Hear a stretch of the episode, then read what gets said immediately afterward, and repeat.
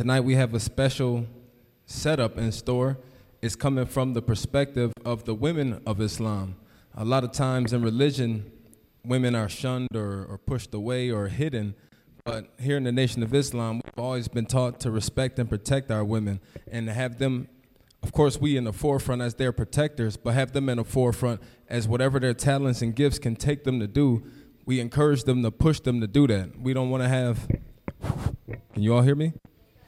Okay, thank you. We don't want to have just someone restricted to their home. The minister said the home is your base, but your place is wherever your gifts and talent can take you. So, without further ado, I don't want to hold up the program at all. I want to bring up our first speaker. Um, if she's ready, I'm not sure. Okay, look like she's ready. It's a sister that I said this before, I'll say it again. When I first heard her speak, it was immense power that came from her. And I, I spoke right before her, and when she came on after me, I was like, man, I, I, I got to do it. I, need a do over. I need to go up there again because I felt like she just took the stole the show. So hopefully she'll do the same thing today, inshallah. And please welcome with a warm round of applause your sister Talibah Muhammad.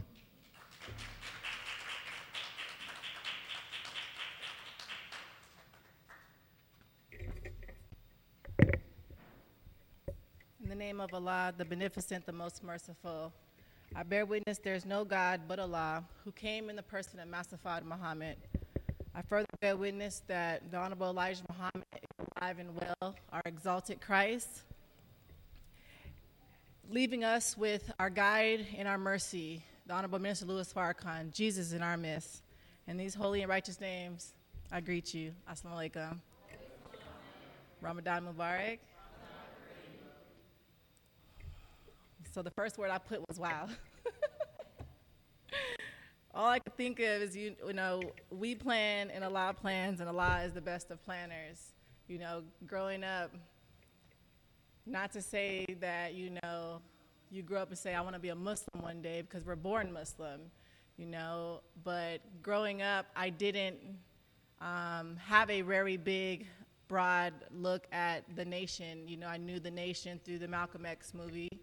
Um, I wasn't very um, brought up in religion.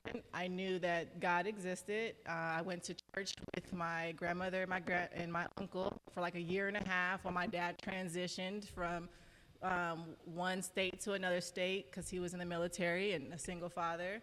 So that was the most I've gotten out of church, you know, is just knowing that there is a God. Um, they definitely preached, obviously, white Jesus. Coming into the nation, though, I didn't have, I felt like I had a clean slate. As I was a little bit um, older, maybe around 17, 18, 19, you know, your friends, we always, we start talking about black Jesus, you know, so it wasn't really too much that we went against saying that God was just white. You know, in us, we knew without any proof that there has to be a black Jesus, right? So coming into the nation, there was nothing for me to combat when I heard that God was a man and when I heard that his name was Master Fard Muhammad. There was no like, mm, let me think about this. There was no, you know, none of those things crossed my mind. So I'm just gonna take you into my, um, where I, why I'm here now, how I got to this point. So I'm thankful to be here. I'm blessed to be a part of the, um, the coming in of this new world that uh, God is bringing in because um, He is definitely on the scene today. I'm thankful to Allah for seeing in me what I didn't see in myself way before I stepped foot into Muhammad Mosque number 32. If you would have asked me a year ago if I talking myself being in the ministry class or just coming up here and speaking, I would have said no. I do not. I was perfectly fine sitting where I was sitting. I was perfectly fine coming to my class and doing what I had to do. But the problem with that for me was is that you only grow so much. At a certain point, it's time for you to move forward, and you don't know that thinking that all I have to do is show up to class. All I have to do is come and hear a lecture. So a year ago, I wasn't even actively in the mosque. Um, I was um, actively in the struggle of the world. I had been a registered member since um, the end of 2011, coming in for the first time January 2011. And over the years, I learned about the knowledge of self, I learned about the knowledge of God, and that was pretty much it. I had this information. You know, I read the books, and it took me a while to read the books. Um, naturally, for me, just the basics of the teaching of the Honorable Elijah Muhammad caused a change. Not really understanding, just knowing that this was better for where I was at, and this is where you know I'm pursuing. Um, so, learning about the teaching of the Honorable Elijah Muhammad changed how I did things. It was better than where I was at in my knowledge of self because I had no knowledge of self, no value in who I was as a black woman young black woman at that time with three children. I was a teenage mother, single, trying to figure it out. No one to turn to but myself, or so I thought. God was always with me and He was always there. Looking back at my life, I can see how God showed up. With the teachings of the Honorable Elijah Muhammad, I can presently see God now in my life. I don't have to look back and recall all the times that He was there and saved me from this or saved me from that. I can presently see how God is working minute by minute, hour by hour, day by day in my life now because I know who God is. The problem that I faced was not only growing in the knowledge of self, how it was the, it, not only growing in the knowledge of self, but it was how much the devil showed up in growing in the knowledge of self. The more I grew in self, honestly, so did the devil within. It wasn't until I was 100% dissatisfied with the struggle of self. I wanted to know what it felt like to overcome. What's next? When does this battle end? The Honorable Minister Louis Farrakhan said in the lecture, The Great Fast of Ramadan for the strengthening of the will, to face what we have to face in this time of the closing down of Satan's rule, we have to be a strong people to go through to win victory over our people, over our open enemy, within and without. How do we become strong? How do we grow in our discipline? The Honorable Mr. Farrakhan said that there is something divine in us that needs to be extracted. How can it be extracted without struggle? I knew that Satan couldn't occupy space in my mind any longer. I wasn't growing anymore. It was easy to put on the headscarf and cover up. It was easy to come to the mosque and hear the st- Sunday lecture. It was easy, easy to read the material. The hard part was applying what I learned about myself. Thank you. Allah gives blessings to those who overcome. The Honorable Mr. Louis Farrakhan said to overcome means to engage in struggle. To engage in struggle means to, to, to participate and become involved with. How do we engage in struggle? Well, we all struggle with something. We all desire to overcome. I struggled, my biggest struggle that I struggled with was drugs. Thank God, to, I struggled with drugs. Thank God to me, it was for a short period of time. My mom struggled with drugs and it took over her whole life. And because of what I seen through her, I knew I didn't want to do what she did to me, to my children. And that always stuck, stuck, you know, in my head. It was a short period of time, but by the time, but that time it consumed me, four and a half years. So it took me being 100% dissatisfied with the struggles of being on drugs. One day, I wasn't having the best day. I hadn't gotten high yet, and, the, and on that day, I was just over it. I knew that the life that I was living wasn't the life I was meant to live. I knew that wholeheartedly. I, I knew like the environment I was in, I was like, I know in the back of my mind, this is not how I grew up, this is not the life it was supposed to be, but I was in it. So I didn't know necessarily how that was gonna play out. I didn't grow up around drugs, and I didn't, you know, drugs weren't around me. Um, so I always had that in my mind. This isn't my life, my life's purpose. I knew it. I knew the life I didn't want was the life that, that I had seen from my mother to me. I didn't want to do that to my children. Yes, sir. Thank you. So I was over it in this particular day, and I walked over to the park and I prayed to God. I said, God, if this is not the life for me, please give me a sign. It wasn't just a prayer of help me now, today, you know, it wasn't a prayer. It was all I asked for was a sign. If this is not the life for me, please give me a sign. Then I went about my life for six months. You know, I was over it. I prayed and, you know, just did what I did. And I, I think a part of that, I well, looking back now, I felt like I knew that God would answer that prayer because I never looked at it again. I just prayed and then I went about the rest of my struggle. Um, and so after six months, um, the message of black man was placed in my hand by my now husband of 12 years.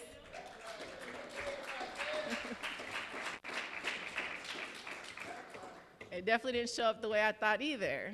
I, I called him, and still I called, and I was I knew at this point, six months, I was like, you know, I can't you can't change in the same environment. You have to change. If I'm in a drug environment, how do I change out of that? Even if I wanted to, it was around me. So I would, you know, seclude myself, but still after a certain while, it, it overtook me. So I knew this is not the way I go about it. I need to change my environment.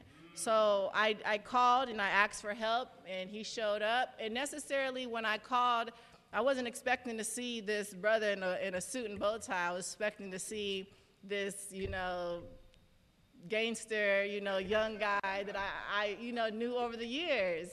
And so he showed up, and I'm, you know, trying to do the regular, you know, let's go hang out and chill. And he was like, nah. you know, and he gave me the book. And I was just like, okay. Um, so that was the first time I ever got, and, and that was my sign. My sign was that message to the black man. Thank you.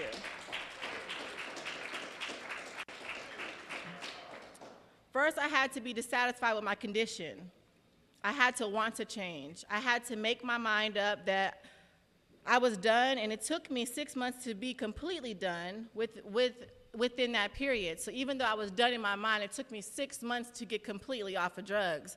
And only way to do that was to be completely engaged in the struggle of not wanting to be on drugs, learning how to deal with if I was upset. You know, I, I could just run and go do what I wanted to do. I had to find other ways to deal with being in that state of mind of being clean.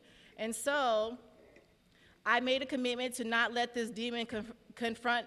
Con- confront me any longer. Now I had to learn new ways to deal with the struggle of staying off drugs and not resorting back to what I knew.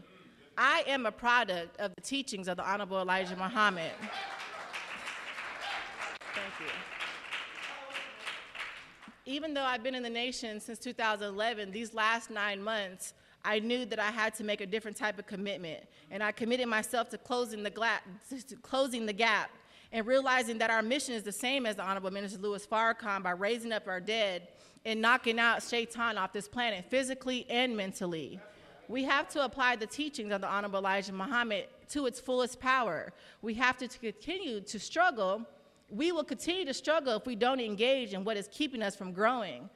Through consistency in prayer and the study of the Word of God, how can God use you if you are not engaged in the study of His Word? The Honorable Minister Louis Farrakhan said the difference, the Honorable Minister, the difference between us and the Honorable Minister Farrakhan is that he never left the class, classroom. So I am committed to be in every class, to do everything I am supposed to do, so that, thank you.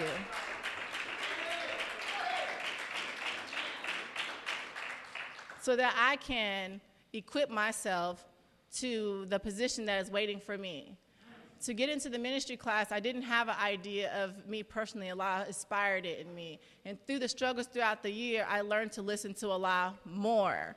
And when I didn't listen to him, he was like, Well, go sit over there for a minute. You can struggle for a second and tell me when you're done and you come back.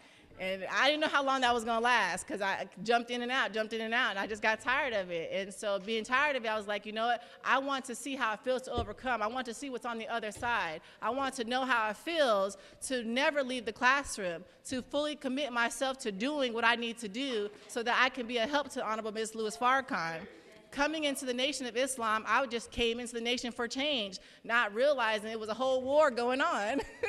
And the war of Armageddon is real and it's happening. And so to qualify to make sure that, you know, we have a seat for ourselves in the hereafter, we have to apply the teachings of the Honorable Elijah Muhammad. And with that being said, thank you. Assalamu alaikum.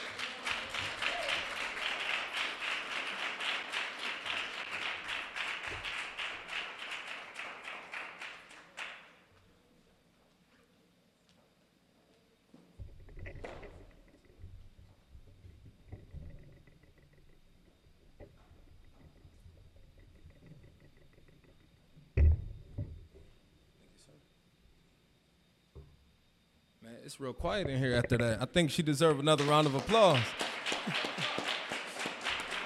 I told y'all she'd bring that she bring the fire, man. I told y'all. Uh, for our next presenter, I don't want to uh, belay for her to come up. The only comparison that I really have to this next presenter is probably like Lauryn Hill or something like that. That's what I think of every time I think of this sister. and coming from me, that's a high compliment. So I want to bring up uh, Sister Arian Nicole.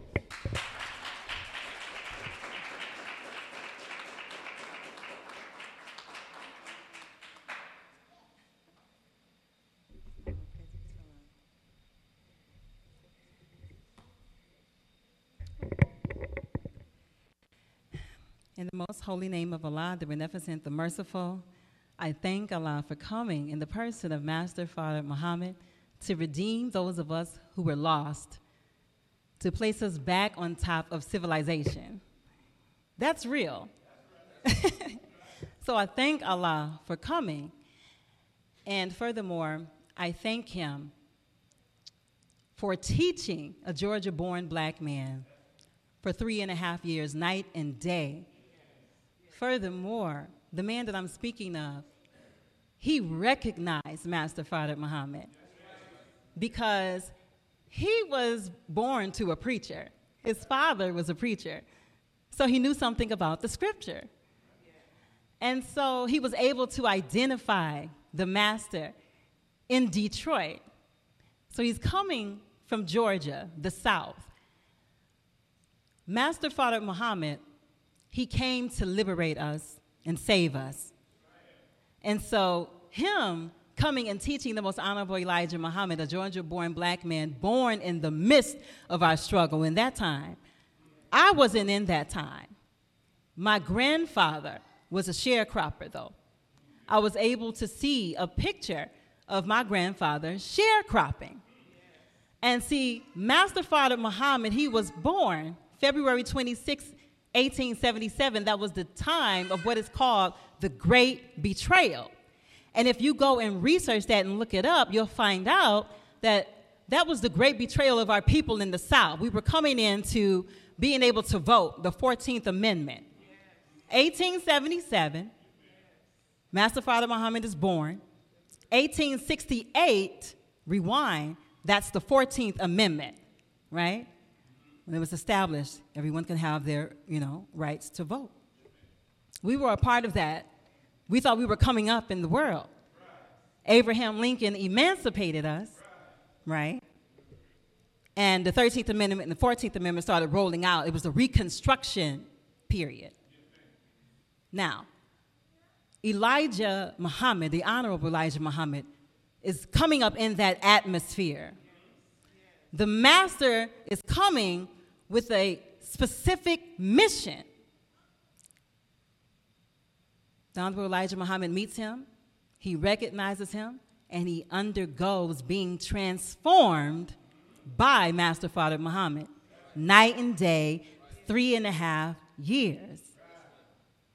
But not only did he accept the teachings of Master Fard Muhammad, he accepted an assignment. He took on a burden he took on a burden. What was the burden? It was a hard job, the hardest job given or ever given to man. He took it on out of love. So when you look at him and you're looking at how he recognized God, what type of heart is that? Hmm? To be able to look in the scripture and then you see a man speaking and you recognize him and saying, You're the one. Some of us may, may have been scared to do that a lot of times in my mind, I may be able to see things and look at you like, oh, I think I know something along those lines, or you reminded me of something. But he was compelled, he was convinced. He was able to sit with Master Fard Muhammad humbly as a student. And he took on his teaching so much so that he was able to teach you and I for 40 years. He did not complained. He had a burden, but he didn't sit down. Now, fast forward, and we have another man. Another man enters into the equation. And that man, he hears the Honorable Elijah Muhammad. He eventually comes on to take on some of his burden. That man is the Honorable Minister Louis Farrakhan, who we know now to be a star that is unequal.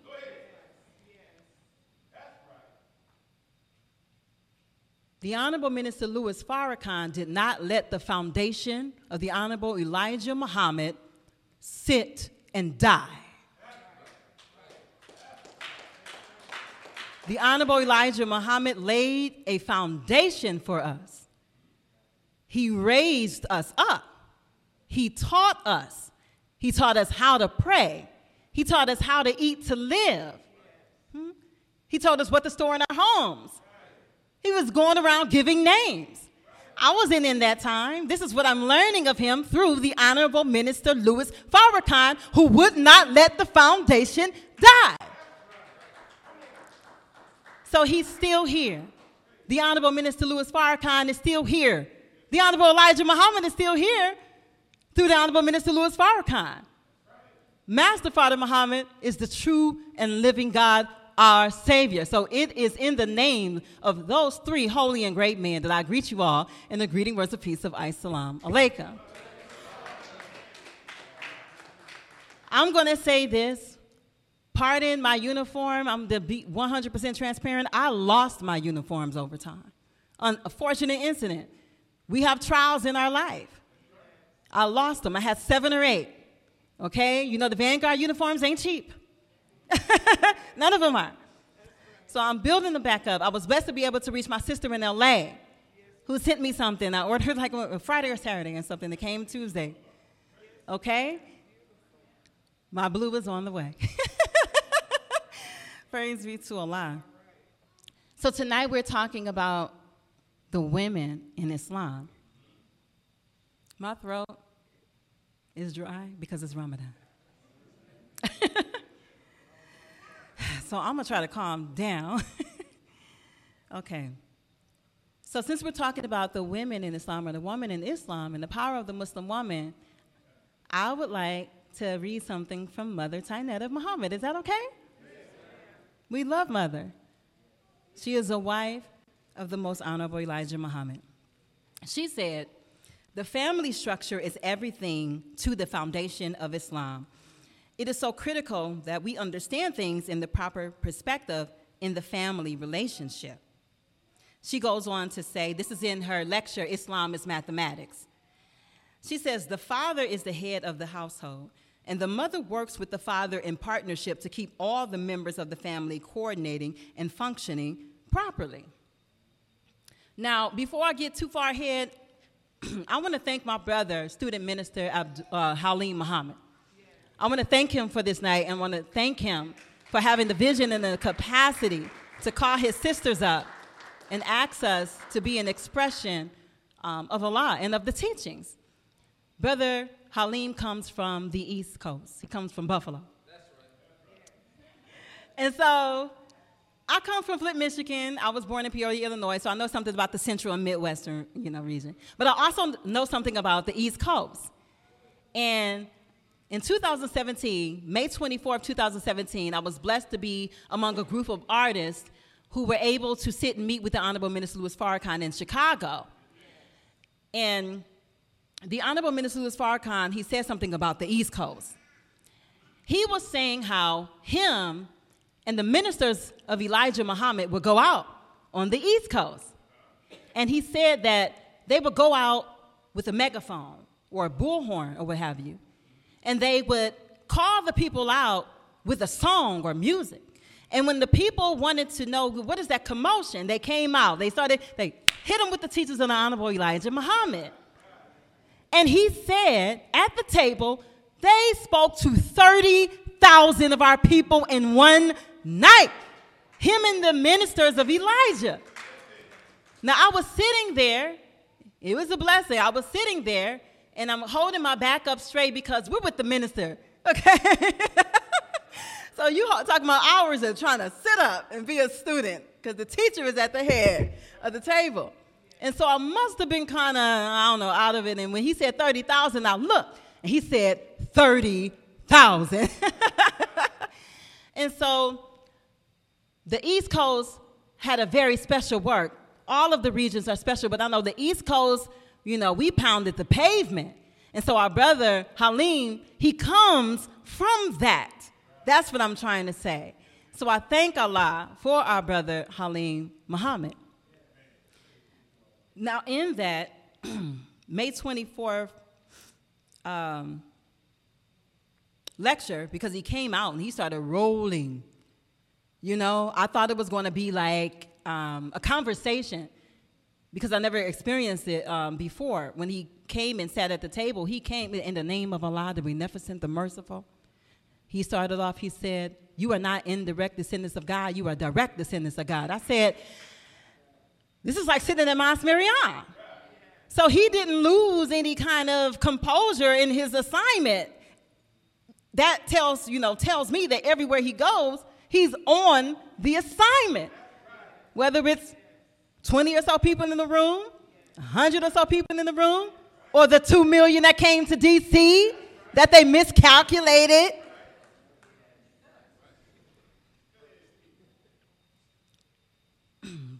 so at the meeting, the Honorable Minister Louis Farrakhan said, You are being called out of this world to build a new world with God at its head. God at the head. Now, when I think of that, I say this means that man and God must become one. Man and God must become one. And then I think of Mother Tynetta Muhammad, how she said, you know, what our role is in the family structure. So when you have God at the head, or Father at the head, man at the head, that makes me think of the role of the Honorable Elijah Muhammad with black women. He is the head of our class. We're in the class called Muslim Girls in Training. Hmm? Muslim Girls in Training General Civilization class. Okay? He is the head. The Honorable Minister Louis Farrakhan is now in that seat. We agree with that. He placed him in his seat to represent and sit over the house in his absence. So we're still talking about the head, and we're talking about the Honorable Elijah Muhammad's position with the black woman. I have to talk about that because it disturbs me when I hear horrible things about the Honorable Elijah Muhammad and women. Because I come from the MGT and GCC class. And I know what it is. Like my sister Talibah, we're coming up out of the streets into the class of God. I wouldn't have known of the second self of God. No one was teaching that.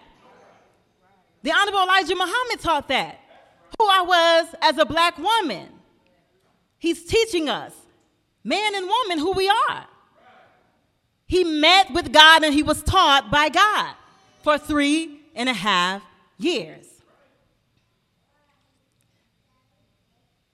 So when it comes to the Honorable Elijah Muhammad and the woman and the women of God and the MGT and GCC,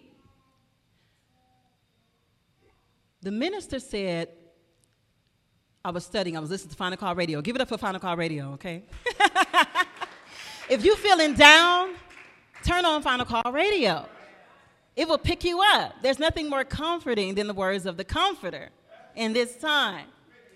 And so, one of the things the Honorable Minister Louis Farrakhan said, he said that the proper use of knowledge it can actually make women to act like girls. He said the proper use of knowledge. And so when we're able to come to Allah, the best knower, we're able to have our issues or our problems or our burdens, we can give them over, right? To the man in our life that knows it all. And he answers. He answers his daughters. He answers his sons. But I'm here to, I'm talking about MGT today. he answers his daughters. And the beautiful thing about it, one of my sisters, uh, Sister Akila Nahanda from Houston, um, Houston, Texas, she was talking about femininity. And she was talking about how, you know, when we're able to submit to Allah, how that makes us, you know, feminine, seeking refuge in Allah. You know, because we have a lot of discontention in these arguments, right? About um, or women saying, "Oh, I'm only going to be in my nature of feminine. If you step up and be masculine in your nature, then okay, then I can be feminine." Then the man says, "Well, can I say that to you? If you're in your feminine nature, yes, it, that's the argument, right? A lot of confusion, right? The enemy is in the middle of that, right? Because if the black man and the black woman is divided, right, we can't come together and be who we are taught that God is. God is man, and woman is the second self of God. Okay? You put two together and you have God. Okay? So the enemy wants to keep us divided. If we come together, then we have the power of God. And so that whole argument is going.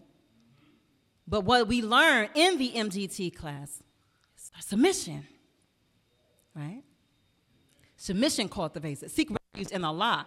That cultivates our femininity. Now, when the minister said the proper use of knowledge makes women to act like girls, he says that because of the relief of the burden, and he also said he doesn't mean any offense by that. Some of us get offended by being called a girl. But what he went on to say was that it causes us to become youthful. He said our voice becomes lighter and we become youthful in our actions. That is femininity. There's nothing wrong with being youthful. There's nothing wrong with being able to walk in your nature. So call me a little girl because I want to depend on my father. I'm stressed out here in this world outside of my father. If I was relying on social media and Facebook, and MTV, if that's still around, BET, these cable channels, these movies on Netflix, I wouldn't know where to go. Be hopeless. At the end of every show nowadays, it's just hopeless. I was watching, uh, what was it? I was watching the show, uh, what is it? Handmaid's Tale or something crazy like that. It came out a few years ago, and I started watching, but every episode, this woman never wins. She never wins. It got to a point where I said, you know what? I'm not going to entertain this because I can't take on your burden, ma'am. I got my own problems to deal with. I can't take on the burdens of these characters in these shows that just never win. Okay? and so, anyway, listening to the most honorable Elijah Muhammad and obeying, he gave us seven units. These things alleviate burdens. If you know how to sow, you want to be a woman of God, it alleviates a burden. Right? Now I don't have to succumb to the department stores that want to dress me this way and that way. Like my sister Talibah said, the war is real. It's real. And it's taking us out, right? It's subliminal, but it's also in your face. It used to be more subliminal. Now it's outright. And if you didn't cut Satan off in the whisper, you get consumed by him in his dragon state. And at that point, it could, could very well be too late. But I was reading the Holy Quran today, and I still see that he says he is a merciful God. He is a merciful God. Because in my agitated state, right, I was able to call on him and I did what I just talked about. I said, Allah, I want for you to pour yourself into me. I don't have anything else outside of you, right? And you can come into the teachings, but it doesn't mean that you're finished wrestling. You're not finished wrestling when you get on the path of knowledge. You still wrestle. You can still be taken out because he's a masterful deceiver. He says he was going to come in our straight path. What is the straight path? The straight path is the nation of Islam. We're just going to put it plain. Yes, it's God, but it's the nation of Islam. I recall the Honorable Minister Louis Farrakhan saying that he, he's not satisfied with people he already got. He wants those who say that, oh, I submit myself to God. Oh, really? That's a challenge for me, and I'm coming for you. So it's a whisper. More words from the Honorable Minister Louis Farrakhan He said that we would be foolish to think that we have our own mind. He said, when the whole of North America is set up to take your mind away from you, he said that there are not outright commands, but they have evil suggestions everywhere. You're riding down the street and you see evil suggestions, right?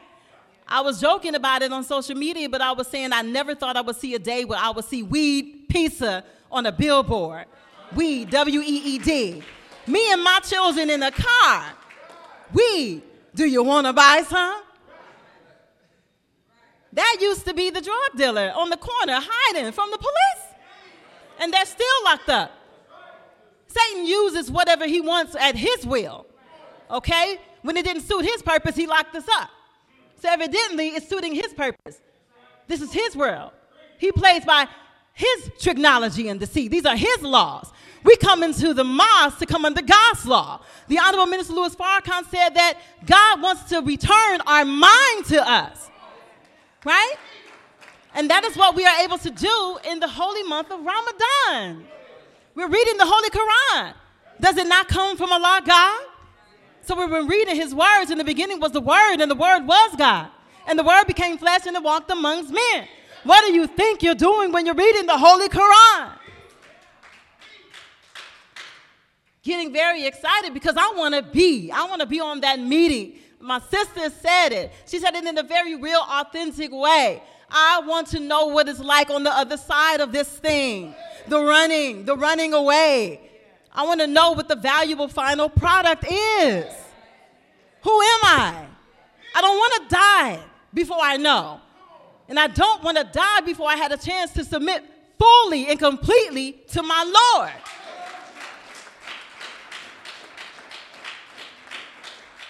Satan isn't worthy. He's not worthy. He's not worthy of the attention that we're giving him. Giving him a whole lot of attention I'm telling you, when our eyes are not in the books, where are they? And I'm saying this because I know. I'm saying this because I felt my spirit weaken. I'm saying this because I said, Brother Halim again, he said, read in the name of the Lord. Ikra. So I was reading a lot of Netflix. I was reading a lot, reading a lot of social media and Facebook and Instagram all these uh, scholars and, and uh, Suedo, teachers, pseudo, I think that's the word, telling you things, intermittent fasting. Honorable Elijah Muhammad already taught us how to eat to live. He already taught us. It's not an arrogant thing.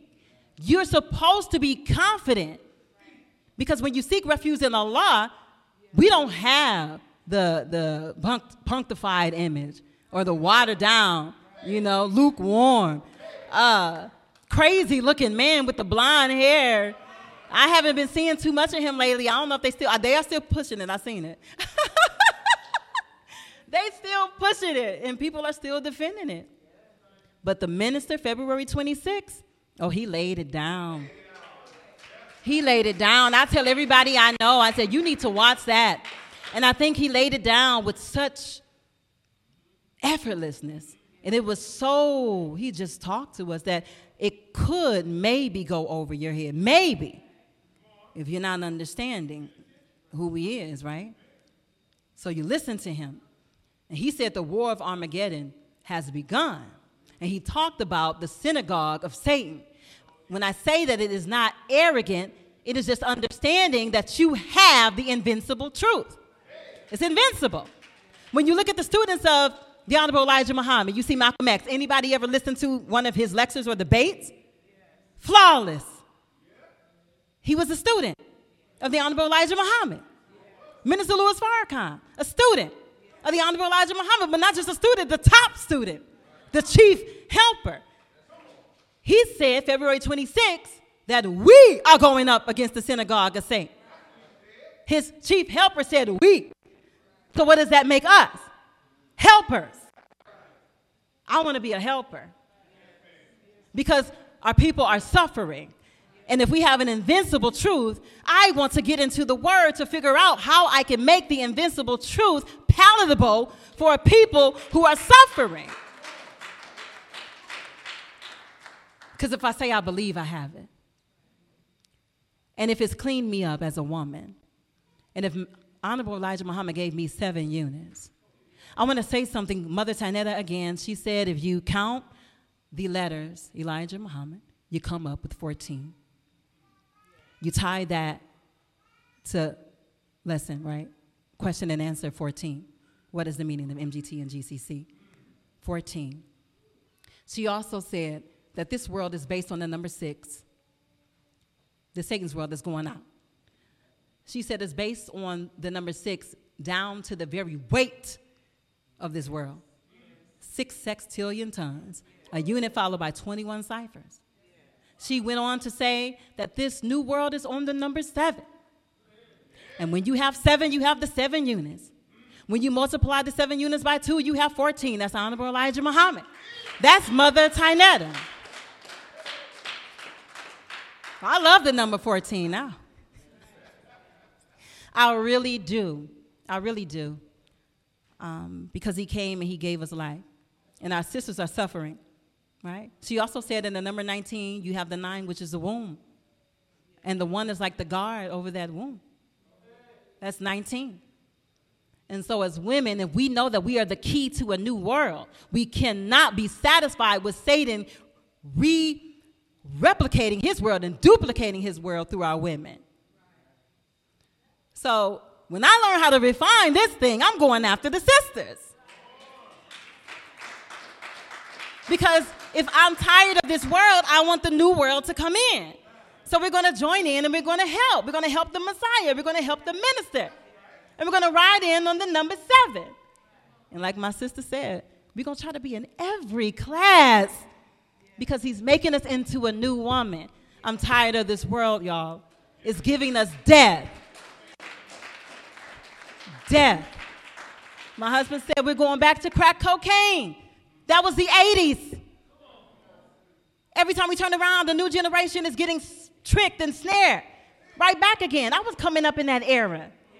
Thought we were done with that. Like we thought we were done with slavery, but we don't get it together. We're going to be experiencing something we don't get with Muhammad. The last thing I would say in the Holy Quran, it says, Oh, how I wish I had went with the messenger. I don't know who we think that's talking about, but I have an idea. I have an idea. I just want to submit. That's all. I want to be a little girl. I'm proud to be an MGT and GCC. I thank Allah for coming in the person of Master Fard Muhammad. Thank you all. I leave you as I came to you in the greeting words of peace and paradise of ice. Alaikum.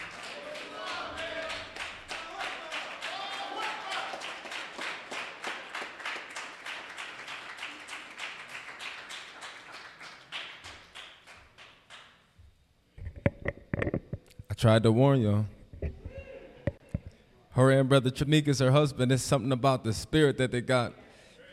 You know, if I'm up here, if I'm up here, I could say, and I, I, I walked to the store today. Okay, that's just a part of the story. But the way that they do it, I walked to the store today. like, man, they, they got the spirit that carry it every word. You could just feel it cracking atoms up here, the whole six and the seven. Like, man, that's wild. I got to tell my wife about that. but um, without further ado, I want to bring up the next I I'm not too familiar with this sister, but from what I do know of her, she does not play around. This sister is serious. She handles her business. She's not afraid to speak her mind. I'd like to bring up the next presenter, Sister Naomi Muhammad.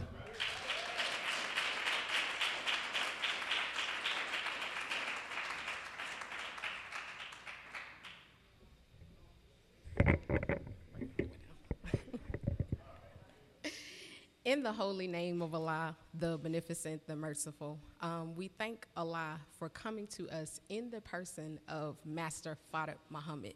Um, and it's interesting how when, when you come up here, you, you, sometimes you have things prepared and you think you got it all written out and all of the things, and then Allah saying, Mm-mm, not quite, let me use you, right? And for it to be a succinct in the sisters touching on everything that I wrote, and I accidentally left my paper at home. But they're touching the points that I pulled out, and Sister Arian literally touched the point that I was going to open up with when she talked about the seven units. So I want to personally, as a little girl, thank Allah for appearing to us in the person of Master Fard Muhammad and for him, God Himself, giving us, the women, seven units. Sometimes we think that those seven units are just, oh, I gotta take care of a man, I gotta birth children, I gotta sew, I gotta cook, I gotta clean, I gotta, you know, how to act at home and abroad. But when you take those seven units and you dissect them, with the eyes and the lenses of Allah and the teachings of the most honorable Elijah Muhammad, you truly see that it is setting up a new world and civilization. All praises due to Allah. We can never thank Allah enough for the honorable Elijah Muhammad because that man, out of all the people who have lived in this world, he came to reform the black woman. We don't have anybody else who's done that. No one else. He is the true and living exalted Christ, meaning he's alive and well with our God, Master Fard Muhammad. I further bear witness that, oh, did they love us? They loved us because they gave us the walking, talking epitome of what love is. And that is none other than the Honorable Minister Louis Farrakhan, who is the head, is the head of the MGT and GCC class. He is our teacher, right? We don't, we don't have teachers outside of that. He is our teacher, meaning that God is our teacher as women. So I want to greet you all with the greeting words of peace of Assalamu alaikum, Ramadan Mubarak. Um, I want to, like I said, I had some in mind, and the sisters touched on what literally just lined it right on up because Allah is always on the straight path. And it's whenever we veer away from what He has given us and try to do your own thing, that's when you go wrong. Um, and I want to share a, I'm gonna try to make it real brief, but I wanna share a story with you all because I like to, I believe that our, our, lives are testimony. And had not the Honorable Minister Louis Farrakhan shared pieces and parts of his life, most of us wouldn't be sitting in here today because you couldn't connect with what he was saying. And so I'm gonna start out with a, with a story that really impacts us as women, but Inshallah, the brothers can also see the important role. Even though we're important, you are as important as well. So I'm a nation baby. And my father came in prior to 75, laborer. My mother was an MGT captain, laborer. So I grew up with laboring parents, right? And, and you know when you got laboring parents, that means that sometimes you privy to certain stuff, Sometimes you're not the most liked when you're growing up in the mosque if someone doesn't like your parents. Um, but I thank Allah for my parents because growing up with them, I didn't realize what was happening, but I understand everything that I've went through was molding me for this particular time right now. Um, and so, as having a mother who was an MGT captain, um, there were plenty of days in which I had to give up my personal bed for sisters to come in and to sleep. Some with black eyes, sometimes really, really, really beaten up. Sometimes they're drunk because they're running away from what it is. And I'm, I'm not talking about, now there were sisters who weren't in the nation, but I'm talking about sisters who are in the nation. And as a child, this shaped me in such a way that probably by the age that I was 14, I say, there is no way on God's green earth that I'm going to marry an FOI. And, and, and, and so don't get offended when I say what I'm about to say, but in my mind, I said they're trash because I've watched the women get abused. And how do we say that we believe in Allah? And this is how His women come to our home, and I have to give up my bed. So I say, I would never, I'm better off marrying a, my exact words is a nigga in the streets, right? But Allah disabused me of that. I'm gonna get to that, but Allah had disabused me of that. so by the time I was 13, and going through a whole lot of traumatic things with people coming in and out of our home. Um, my father not really knowing how to properly handle us as girls because it was 13 of us, seven boys and six girls. And um, I can remember times when my dad used to say, Well, why do you think I had you girls? And I say, For us to be slaves, you know, and, and, and, and here I go getting a whooping. I mean, I'm, a, I'm being honest, right? Because I was honest. I, you raised me up there, have no fear of no one but Allah. So when you ask, you will get the answer. You might not like the answer, but there's always consequences to what you say, right? So by the time I was 13, my mother and my father were having a disagreement, and I never saw my dad hit my mother outside of this. But I heard some hits, and it's 13 of us. I was not even 4'11. Um, I probably was maybe like this tall. And all my siblings are sitting in the room and they're looking at me and they're like, Naomi, please don't get up. Don't get up. Don't walk in the room. And I say, Y'all not gonna do nothing? Everybody's just sitting there. And I say, You know what? I'm gonna get up and I'm gonna walk in that room and I'm gonna tell him something. Now, in my mind, I didn't know what I was gonna say, but I just knew that I heard a hit. That's my mama. So now I've gotta fight. And so when I walked in the doorway, my father had my mother by her throat up against the wall. And I said, You're not supposed to put your hand on a woman, is what I said. That's not how the Honorable Elijah Muhammad taught us. That's not how the minister taught us. And my mother I, I presume out of fear, she looked at me and it was almost as if she was saying, Get away from the door, right? So I had a moment where I could walk away from the door, but I refused. And I said, Allah's not pleased with you. And he, I don't even remember what he said, but I remember him walking towards me. And from where I'm standing to that wall, there was like a little concave part in the hallway. And I just remember him walking up, and then the next thing you know, I, I was on the floor underneath. Uh, this sculpture that we had in the hallway. And it was because my father had slapped me. And he slapped me so hard that I flew from here on the floor to the wall. And when I got up, the only thought I had in my mind is, I'm gonna kill him. And that's it, because you're not gonna put your hands on my mama. I'm not gonna take abuse anymore. I'm gonna kill you. And I think that my mother and my brothers knew at that point what was happening because I mean, everybody starts scrambling. Me and my dad was literally fist fighting because when I got up, it, it, hey, whoever swung the first lick, we are not the aggressor. But when you aggress upon us, then I have to retaliate, right? Retaliation is prescribed. So we're fighting in the hallway, and over time, I grew a disdain, a disrespect, a dislike, and to be quite honest, a hatred for men because the first person who is supposed to be a little girl's love and a representative of God outside of mother until we have a concept of ourself destroyed whatever was in me at that point. And it would, those years would go on. I, I went to high school and I became suicidal because I could not fathom and really deal with the idea. My daddy literally just knocked me across the room and had no regard like he did anything wrong. And so I was suicidal. And I didn't mention that to anybody. And Savior's Day was coming up. And I had actually planned when my mother and father were going to Savior's Day that I was going to kill myself.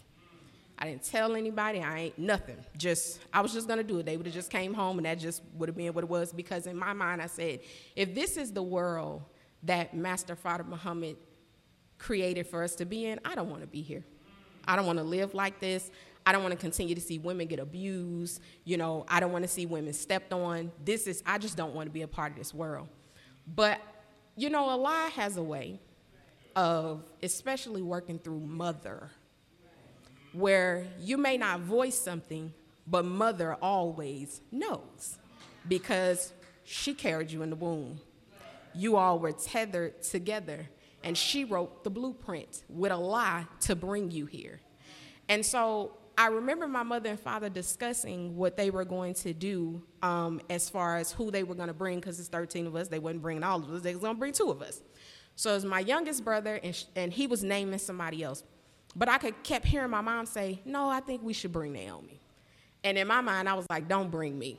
Like, y'all ain't say that to her, but don't bring me. And, and for a week it went on, and then finally my dad was like, We're taking you to Savior's Day. It's like, okay, bet. okay, crisis averted for now, but when I get back, I'm to carry out what I said that I was to do.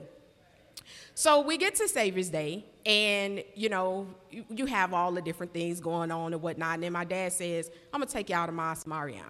Now, I'd never been to Mosque Maryam. My dad was actually one of the builders um, at Mosque Maryam when they were reestablishing it.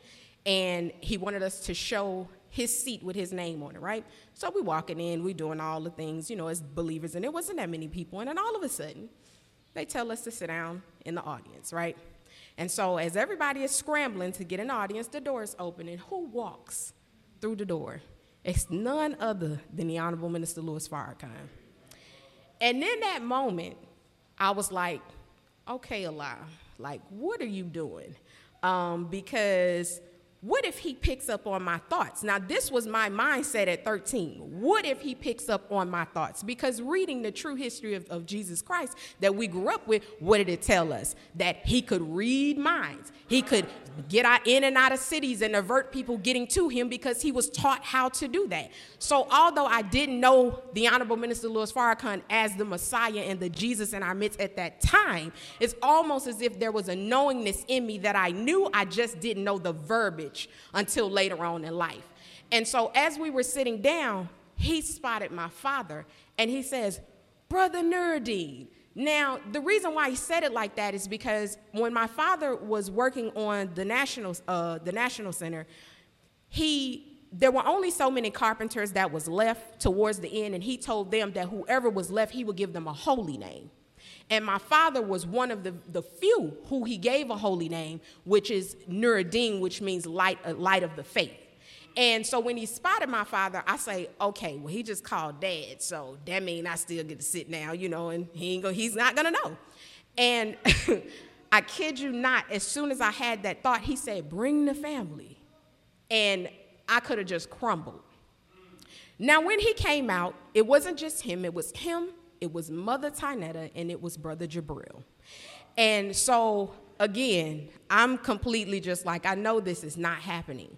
And so everyone is standing and talking, carrying on, and then all of a sudden, Brother Jabril say, let's take a picture.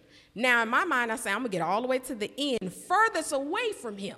So he can't touch me, I can't be near him, he's not gonna know. It would be that he would say, he would do just like this and, and bring me right on in. And I'm standing on side of him, and he put his arm around me. And in that moment, if you've, many people want to touch the hem of his garment.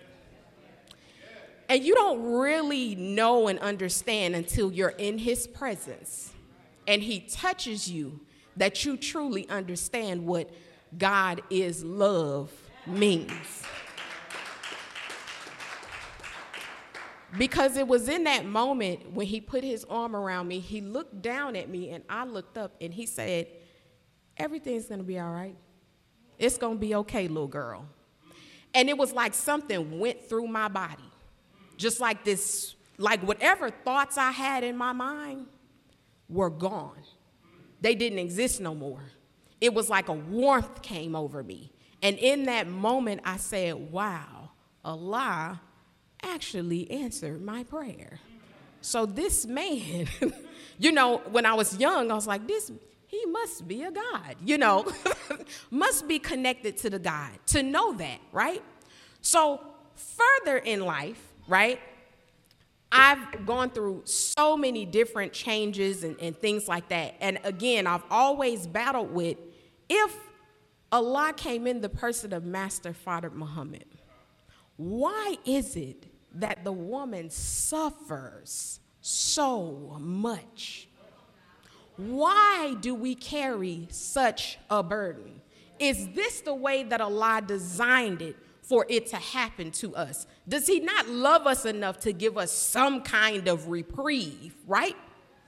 But what I've learned is, is that when you make man a God besides God, that is when you go through complete and total hell because you've set up a God besides Him. All praises due to Allah. When I was growing up thinking that a woman was less, it wasn't until I read Minister Ava's book that I realized wow, we are actually not less. And something that came to mind for me in particular is she says that when Allah wanted to create the woman, He didn't need us, but He wanted us. We are His first creation. First. Now, men would like us to believe that they were created first, right? But she was his first creation outside of himself. Before there was a sun, before there was a man, before there were planets, before there was the earth, before there was anything, there was her with him. So that lets you know right there how important we are as women to the God that he would create us first. And so she talks about how Allah studied himself in the and and, and creating the woman is not that we're less, it's that we are the answer to the first math problem. One plus one is two. And in the Holy Quran, it says, I created you what? In pairs. Pairs mean two, right? You cannot have one without having the other. But this world would like to make us think that we are less than, that we came from a rib. No, we didn't come from a rib. Absolutely not. we didn't come from that. We came from the God Himself, and we are the prototype of the first woman. So I remember the Honorable Mr. Louis Farrakhan saying some years ago that, the, that we are not a goddess. Is kind of, you might have a little bit of traits, right? No, we are female gods.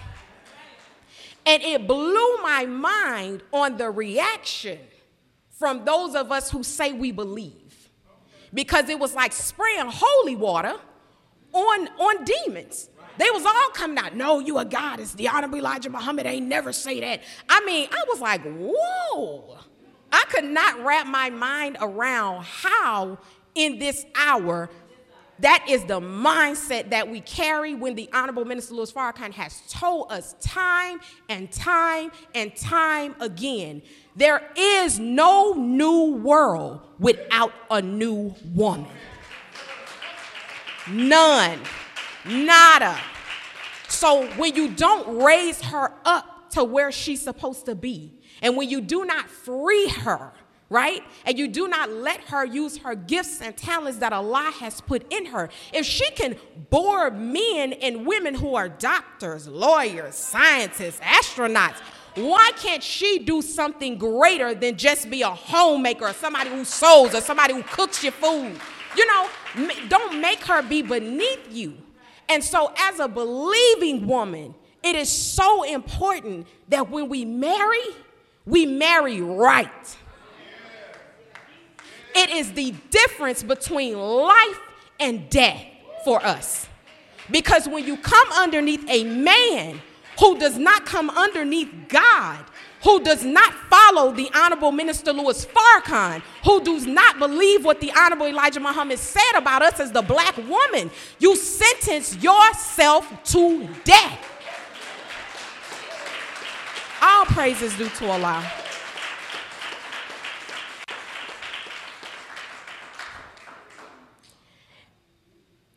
It's, it's, I, I don't like, this is not a beating up of the brothers. But my work is not, my work is with the women. Because when Allah takes you, molds you, breaks you into pieces, pick you up again, mold you again, break you into pieces, over and over and over and over again, it's to make you tough. Tough so that you can go out and get those people who have been in the same position as you throughout your life, not for us to put on a headpiece and a garment and say, oh, I'm prim and proper and I'm civilized, and those are my savage sisters over there. No, those are your sisters. It is our duty and it is incumbent on us to save them because they don't know who they are. They don't even know that they have a God that loves them so much so much that anything you ask him for, he gives it to you. Can bear witness on that one? As his little girl, There is never a time in my life, I gave you the first example of knowing that God was present in my life. There has never been a time in my life that I have not prayed to Allah and asked Him for something as His little girl, and He has not given it to me. And when you have a believing woman, it is an increase for you as a man.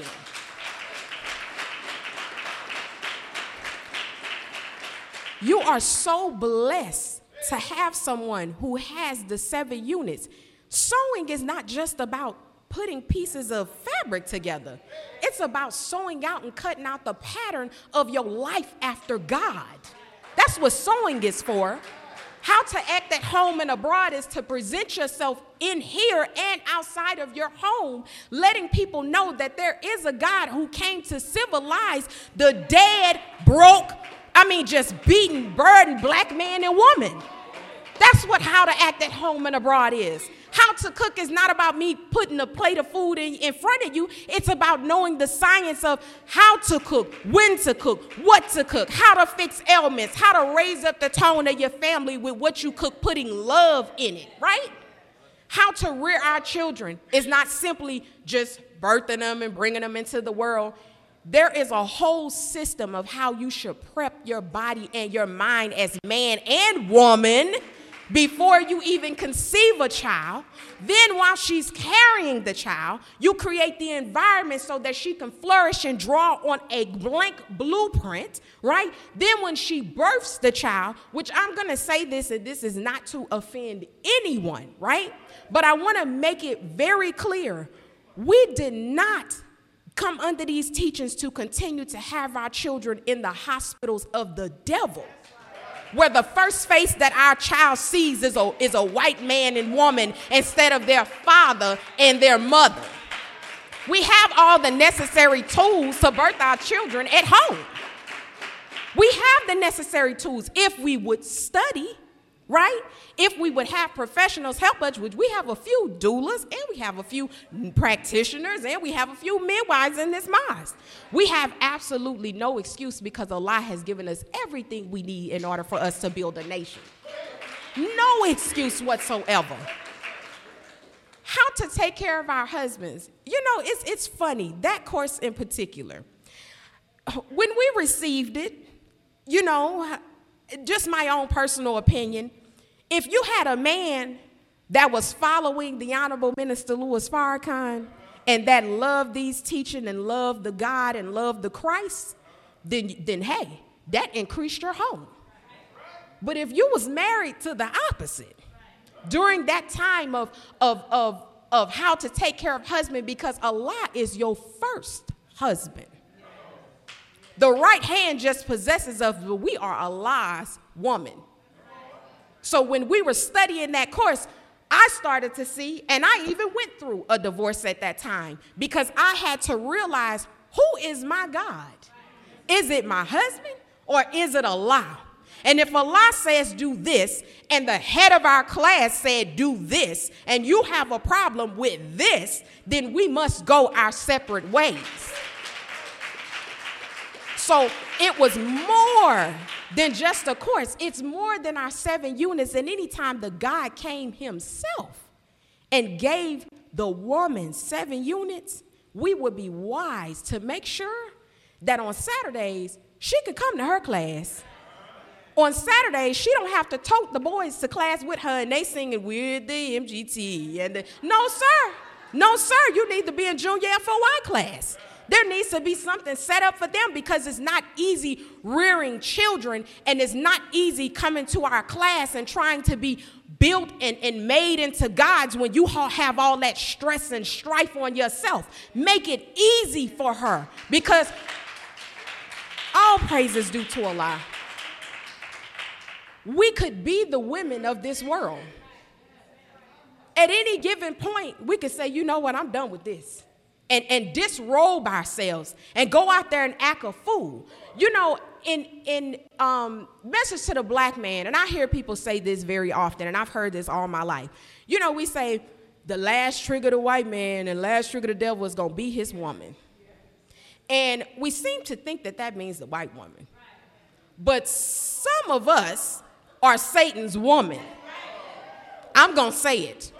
Some of us some some of us have become Satan's woman when we get so far removed from God because we can't see him because of the circumstances that we have put ourselves under. And although we would like to put it on the brothers as, well, he's the abuser. Well, here's a news flash for us.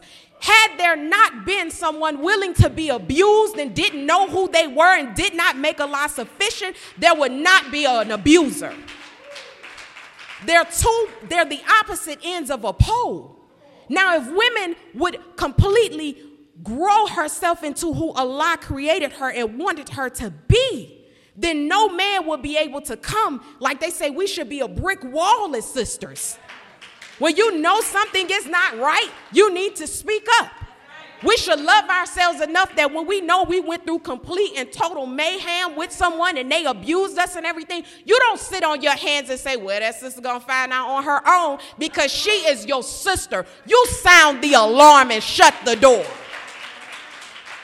That is our duty as women to be a covering for each other. Our headpiece is not just a, a, a, a, fabric, piece of fabric we wear on our head. It's a covering. A covering shields something and it protects something and it protects your mind. And every time we put this on, we declare to the world and declare to Satan that we belong to Allah who came in the person of Master Fard Muhammad.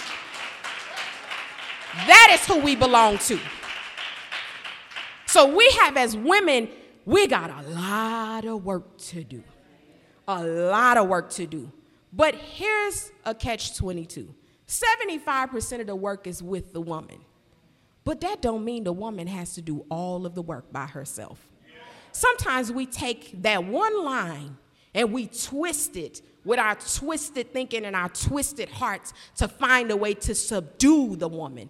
And that's not proper and it is not right. And that is not what the Honorable Elijah Muhammad actually meant by that statement. Yes, we have work to do, but the other side of us having work to do is we can't do the work without having the man by our side.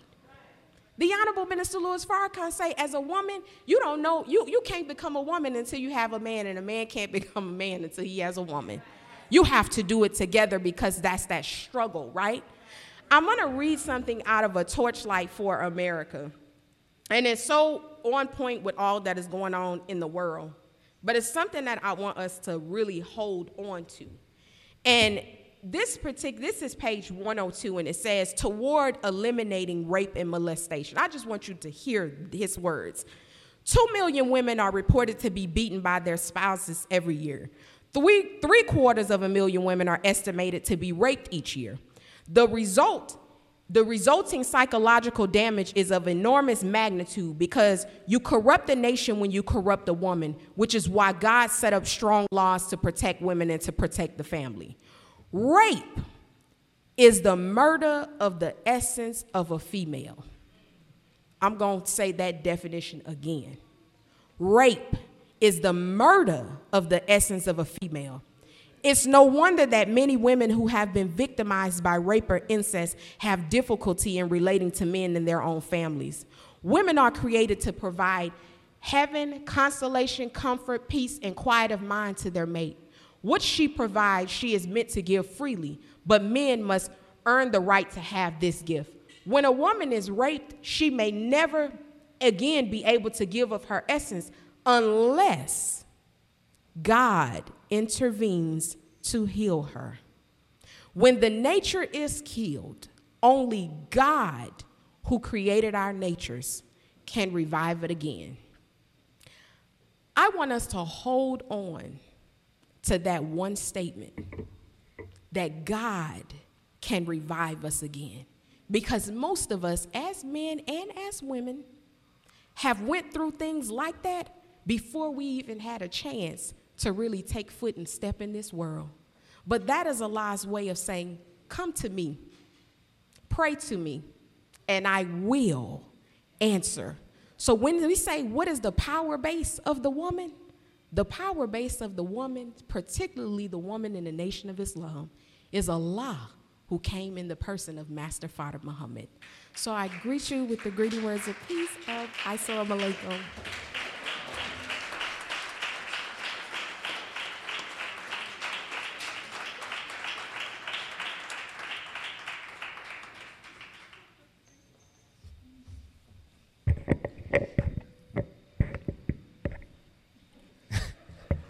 I don't even know what to say after that. you know, Brother Martin said something a couple Sundays ago. He said, uh, you can't have a testimony without being tested. So what the sister was talking about was tests that she went through. And she and her husband has a very powerful testimony on uh, the People's Podcast. If you get a chance to check that out, please do so. But without further ado, I want to bring up the scientist herself, Sister Aishah Muhammad.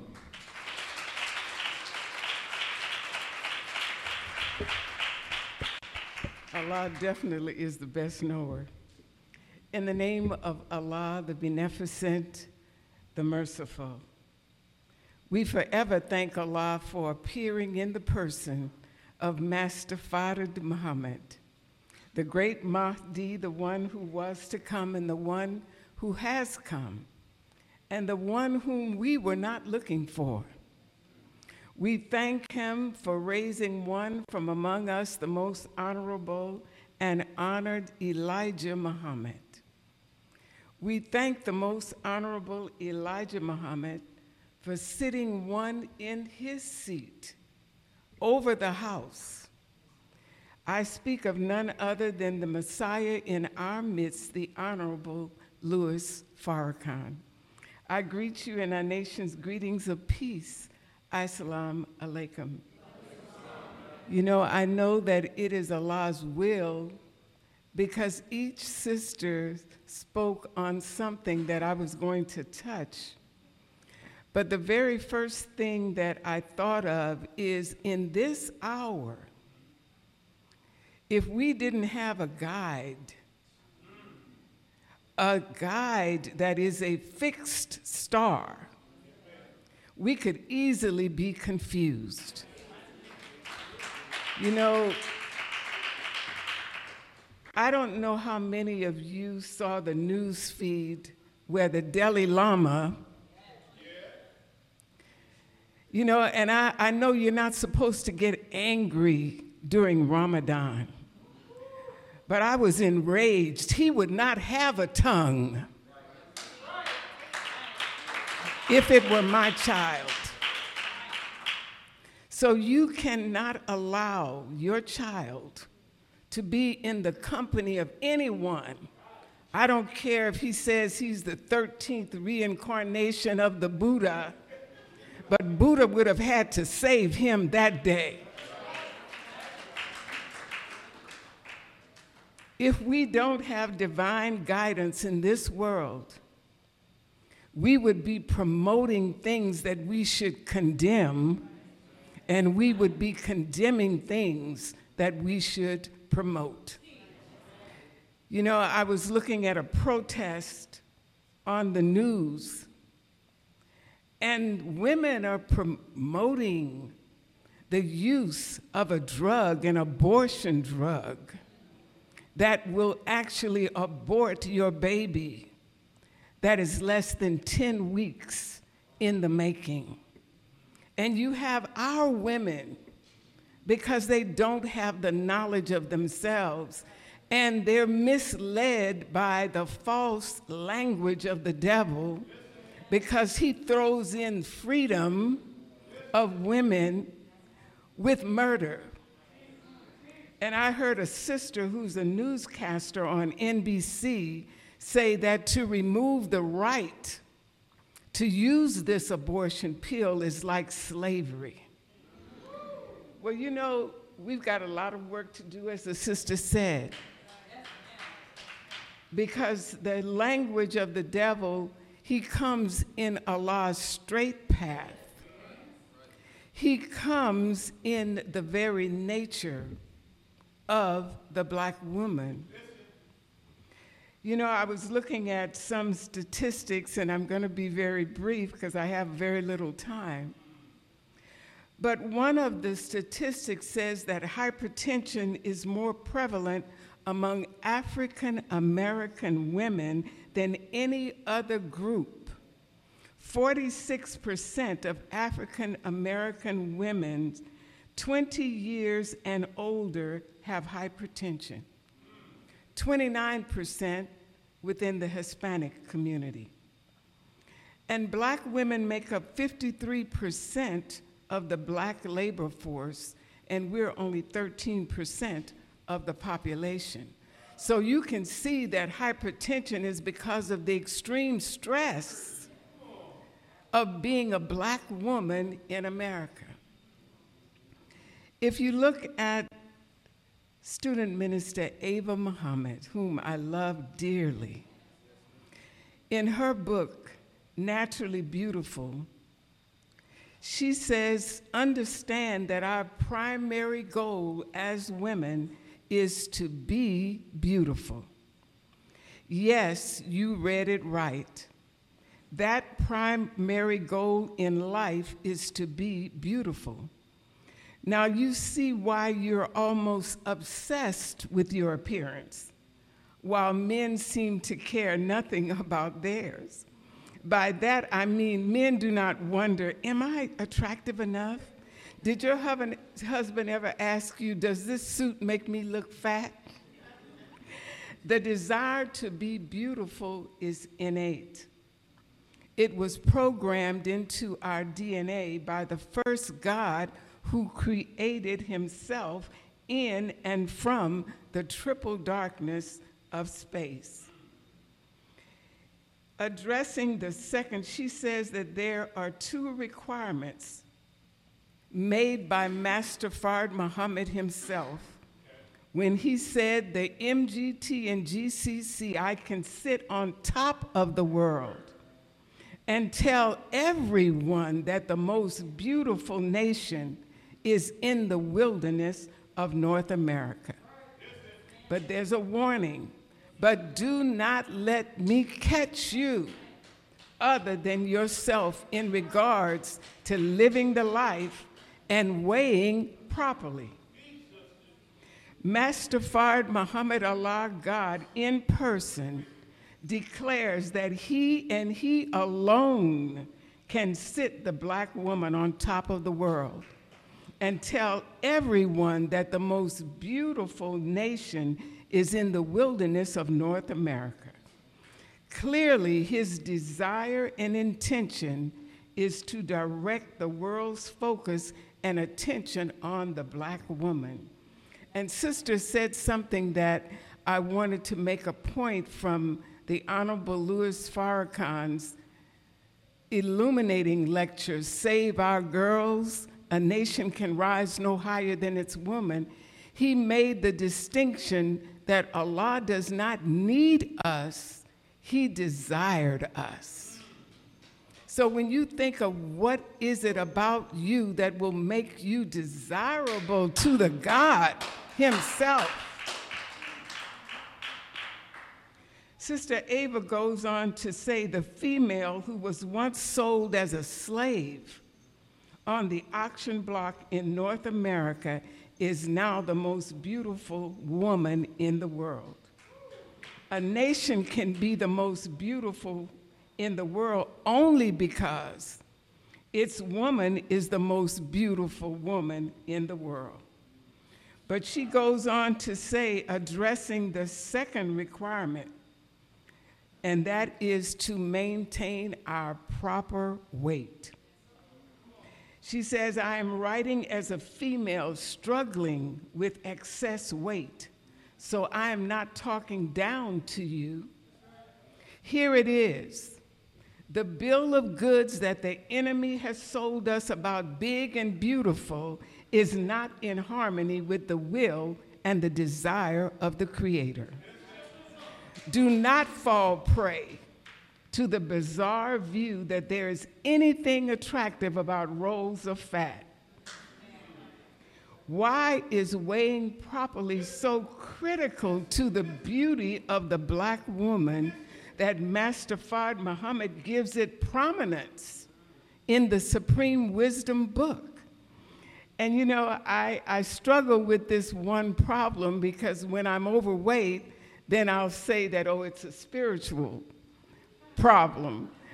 But when I'm struggling and really trying to get down, then I have to realize and admit that it is a physical reality as well.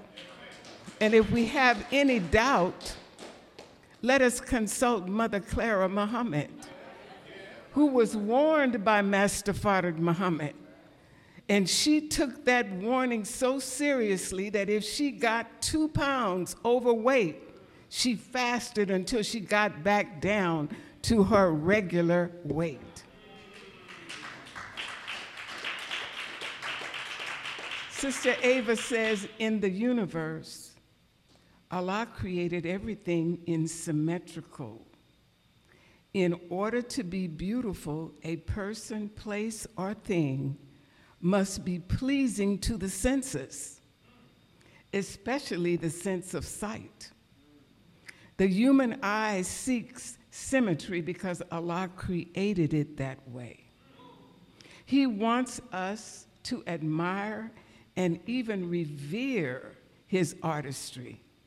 I remember the most honorable Elijah Muhammad said that he would have you so beautiful that your shadow would leave them spellbound. In an exact mathematical pattern that is demonstrated in formal systems such as geometry and physics, it is also a sense that we have of harmony and balance. Brothers and sisters, I am not going to keep you over time, but I just want to say I thank Allah for Brother Student Minister Halim Muhammad for giving us an opportunity to express Islam from the feminine view.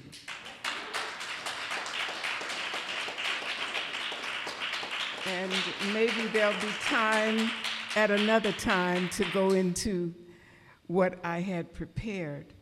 But I do have something that the Honorable Louis Farrakhan was so pleased with that the sisters put together as an introduction to his subject, Save Our Girls. And it is a commercial that he said if he had had a vest, he would have burst all his buttons on his vest. So I'm going to ask Brother Stanley if he will cue up the short commercial, and I leave you as I came before you. Assalamu alaikum.